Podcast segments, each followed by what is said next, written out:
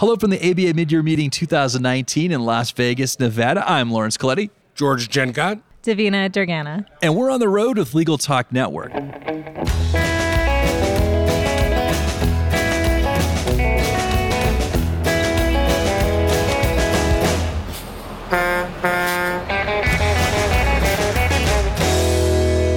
And we're back. Thank you so much for joining us again here. We're still in Las Vegas. Uh, we're at the beautiful Caesars Palace Hotel, which is incredible. Very hard to get through, by the way. It's uh, a lot of uh, turns that take you by gaming machines and tables. So I don't know what the uh, the crossover there, the lesson is. But uh, anyway, we're here to talk about a somewhat sobering topic. But I do have some wonderful guests. They uh, did the honor, or did me the honor of giving me a little pregame here. It's a topic I don't know a lot about, but I learned a lot. And and so we're going to talk about human trafficking. And I think probably a good place to start judging from our conversation is you know uh, human trafficking. I think a lot of people lump a lot of different things into it. So i think what i want to do is just to try to clarify what is meant by human trafficking. Maybe start with smuggling versus trafficking so, smuggling is typically considered a crime against a state. It's a crime against national immigration laws and borders. Human trafficking is a crime against an individual. In the U.S., the Trafficking Victim Protection Act considers any form of commercial sex or forced labor for the purposes or through the means of force, fraud, and coercion to be human trafficking, especially if those involved are commercial sex and are minors. However, for the work that I do with the Walk Free Foundation, we actually look at this globally. So that means that we have to look at a UN standard based on the Palermo Protocol. We refer to something called modern slavery that includes forced labor, forced marriage, and slavery like practices. It's a bit broader, but um, it's really kind of important for our work because not every country will legislate human trafficking or modern slavery the same way. So before uh, Dr. Durgana, before we uh, open up the topic a little bit more, uh, can we share some of the statistics? I when we were talking uh, before the show began, I was alarmed at the number of people that are considered slaves in this modern day and era. Absolutely. So the Walk Free Foundation publishes the Global Slavery Index, and we actually publish research on 48 countries that have nationally representative surveys through Gallup World Poll on modern slavery. It's one of the biggest sources of data on this issue, and um, we really look to inc- include in vulnerability models and government response data to try to get a full picture of what this looks like globally. We've also partnered with the International Labor Organization this year with the UN and have come up with a number that is actually a unified number that we're supporting as a field, which is 40.3 million slaves on any given day in 2016. And that's actually astounding because you've got 15.9 million of those people are in forced marriage. And these are very conservative estimates. So these are typically very extreme cases that we're talking about. And then 24.3 for forced labor. So, uh, George, you and Dr. Durgana, you just uh, got done presenting at an event called The Trafficking in the World of Chance Human Trafficking in the Casino Industry and beyond. So one of the things that jumped out at me was I didn't really understand what the gaming industry, what the correlation between the gaming industry and trafficking would be. Well, it's it's interesting. You know, a lot of people jump to the conclusion that uh, that the casinos would employ a lot of people that were trafficking victims or, or things of that nature. And it's been my experience for the most part.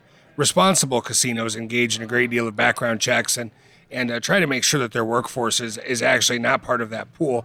However, uh, in an area like Las Vegas or, or a, a casino uh, based uh, area. There's such a tens of thousands of hotel rooms and places where people actually would take trafficking victims. It becomes critical that the employees of these casinos are aware of the of the red flags, the signs and symptoms of a trafficked victim.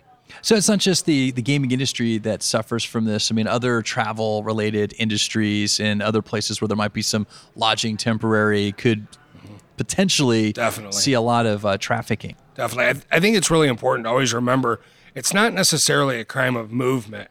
However, we have noticed that there are kind of predictable patterns of movement that, that do occur when people utilize either local hotels or, or again, like a, a large casino environment, places where they can kind of be hidden in plain sight. There's just so many people that they can hide with does a cash-based business make trafficking a little easier for the people that are doing that or I would definitely say so. I think obviously the casino is an environment where there is a great deal of cash which also lends itself to a great deal of demand Wouldn't you think so? Absolutely, yeah. So, any place that you have disposable income and people that are there, mostly transient visiting populations coming into a small, sometimes rural, sometimes tribal environment, there's high potential for exploitation, particularly of the local population. The demand for commercial sex, the demand for even cheap and unscrupulous labor in places that aren't as well regulated, it's certainly an issue, especially with the hospitality and service components to this. There's a lot of easily exploited labor involved as well as, and very much commercial sexual exploitation. So, Dr. Durgana, before we began the, today's episode, we were talking a little bit about diversity and the correlation mm. to trafficking. So, really interesting uh, kind of angle here. And so, yeah. can you I guess, expound upon what we discussed prior. Yeah, of course. So I'm, I'm thrilled to talk about this. So a lot of our work globally, um, sometimes it doesn't seem as applicable to our own our own backyards, to the United States. But it's been my experience in all the forms of trafficking we've seen abroad that we can find almost all of those types of trafficking in the United States. Almost every industry of labor exploitation, every industry of commercial exploitation, we have a hugely diverse geographically, demographically, huge population, all kinds of issues, lots of interest in people moving here, moving from here. I mean, it's a really transient, it's a very dynamic, exciting place. But one of the problems I, I would say is that we have almost every type of trafficking I've ever encountered. And even in the case of child soldiers, which traditionally we would think is impossible in a country like the US, um, there are very, very many urban street gangs of, of children that are forced into situations that are very not very dissimilar from child soldiers. Well, and, and you were also saying that uh, a diverse economy might mm-hmm. uh, bring in a lot of different options and inroads for people that uh, I guess, practice in that trade. Absolutely. So our economy survives on, and certain industries survive on my, seasonal workers, seasonal migrant workers that are required to come in and help us do um, certain jobs that we aren't actually fielding the supply for within the U.S. And it's it's a very troubling situation because now we're looking at people who are already vulnerable and facing increased obstacles to coming into the country, which doesn't always mean that they are then deterred from entering. It just means that they may be more likely to take riskier forms of entry, which puts them in more danger. And George, you work in the gaming industry, and what's your position with uh, with your organization? Uh, I'm the vice president of security and surveillance for Firekeepers Casino. Uh, it's a casino that's that's wholly owned and operated by the Nottawaseppi Huron Band of the Potawatomi Indians, and uh, and a great deal of the work that I've been able to do has been because of them uh, being in support and wanting to further this the handling of this this issue. And George's community is really amazing. They have a robust law enforcement community. They have a really strong connection to paying attention to this crime. It's really, really remarkable. You all have made a, an organizational decision to apply countermeasures to trafficking. What are some of the programs that you've you've laid into place that that are helping right now? So the probably the most important thing is to create an environment where where we have employees where they have the ability to safely and comfortably report things that that don't look right to them once we've helped them understand certain red flags to, to recognize, they have a, a, reporting structure that allows them to report things up the chain without putting themselves at risk. Each layer in the chain has kind of a, a greater level of training and a greater level of responsibility, up to and, and including uh, eventually reporting to the Human Trafficking Network, which includes most federal agencies that would respond to such a thing. Excellent, excellent. And so, uh, have you seen some results? I mean, uh, over time, do you have some measurable key performance indicators saying that since the time you put some of these countermeasures in place, there's been X amount of crimes solved, or, or is it too early for that? We're probably too small a slice to actually bring into this measurement. However, was saying that the Human Trafficking Task Force in Michigan has had a great deal of success. I think the last stat I saw was was well over 200 trafficking victims that have been discovered over the course of the last year, and and removed from this process. So um, there's a lot of really great things happening, and a lot of times it doesn't happen uh, local to the casino or local to the tribe. It, it becomes evident further downstream. But uh, that's what sets all this stuff into play with the with the federal agencies. So I'm pretty excited about it, actually.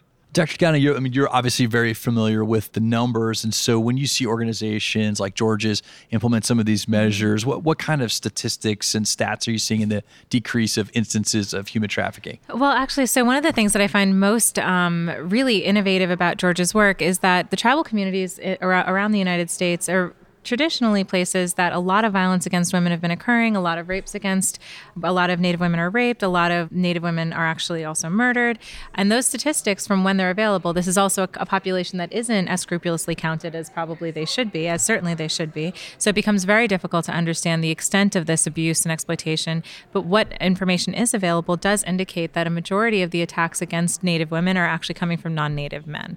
So that really does concern me when we're talking about casinos on tribal land or things that are bringing people into the reservations and then not allowing for enough protection or adequate detection, um, especially in the tribal communities that don't have enough law enforcement support. I mean, it's a real, a real challenge there. So I would expect the numbers to be very high, and, and unfortunately, there's not a lot of effort to measure those, which I think is something that also should change. So uh, my uh, second to last question before uh, my final question, you know, just in terms of the faces of human trafficking, I mean, who are our most vulnerable uh, fellow human beings that get uh, pulled mm-hmm. into this. Yeah, so vulnerability is is very context specific, right? And I think we have lots of different types of vulnerability. I would say broadly, children are very vulnerable. So specifically children without capable guardians, children that are perhaps runaway, children that really don't have a lot of other opportunities to provide for themselves. I think you're seeing a very vulnerable population.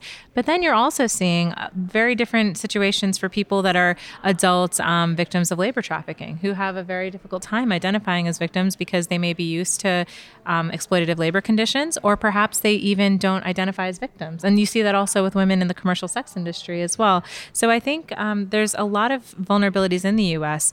Because we are talking about the tribal communities as well, though, I do want to make that plug again that these communities do deserve the protection that the rest of Americans enjoy. And I think one of the problems we have is that we don't have enough force, enough um, funding, enough broader public policy interest in making sure that these these uh, vulnerabilities are corrected or somehow resilience is integrated into some of this planning. And I think that's really important because it, it really shouldn't be that there are any populations of any group in the United States that are so poorly counted in terms of violent crimes. One of the things that Davina spoke about earlier that, that really struck a chord with me was sometimes we don't know what we don't know mm-hmm. and part of what her group is doing is is finding out what we don't know mm-hmm. so at this stage of the game it can be kind of daunting as these numbers mount mm-hmm. and we mm-hmm. we see them grow but i think it's critical to really understand what's going on and and when you have tribal tribal environments where you have tribal governments um, some of which are utilizing casinos as funding sources for for their own um, for their own growth they're also using that to kind of fund moving forward for other tribal environments that maybe don't have those funding sources. So mm-hmm. uh, it's pretty exciting to see, uh, again, some really smart people out there uh, putting together some pretty good programs. Yes, I want to second that. There's so much innovation in the tribal communities and especially about amazing. on ABA affiliated people today that we met. They oh, were incredible. Amazing. Judges and even Judge Brisbois, like people on our panel, they were incredible. We were really grateful to meet them. Definitely. All right, so last question. So, uh, George, I just want to hit uh, one more time uh, your background, where you work, what do you do, but also, you know, our listeners may want to reach out and they may want to ask some questions. Uh, how can they find you? My name is George Gencott. I'm the Vice President of Security and Surveillance for Firekeepers Casino. Uh, again, that's a Nottawaseppi Huron Band of the Potawatomi uh, operated casino. Um, I can be reached at ggenkot, G J E N K O T, at firekc.com. And I would be more than happy to hear from anybody that had questions or, or anything I could do to help. Dr. Durgana, same question. Absolutely. So my name is Davina Durgana. I'm a senior statistician and report co-author of the Global Slavery Index for the Walk Free Foundation, and I also can be reached by email at ddurgana, D-U-R-G-A-N-A, at walkfreefoundation.org. Well, we've reached into the road for today's episode, but I want to thank our guest, Dr. Davina Durgana, for joining us, and uh, Mr. George Gencott also for joining us. Thank you. Thank you. It was lovely Happy to, be, be here. here. also want to thank our listeners uh, for tuning in. And if you like what you heard today, please find us first. Subscribe, rate, and review us in Apple Podcasts, Google Podcasts, or your favorite podcasting app. We'll see you next time for another episode of On the Road with Legal Talk Network. If you'd like more information about what you've heard today, please visit LegalTalkNetwork.com. Subscribe via iTunes and RSS. Find us on Twitter and Facebook, or download our free Legal Talk Network app in Google Play and iTunes. The views expressed by the participants of this program are their own and do not represent the views of, nor are they endorsed by, Legal Talk Network, its officers, directors, employees, agents, representatives, shareholders, and subsidiaries. None of the content should be considered legal advice. As always, consult a lawyer.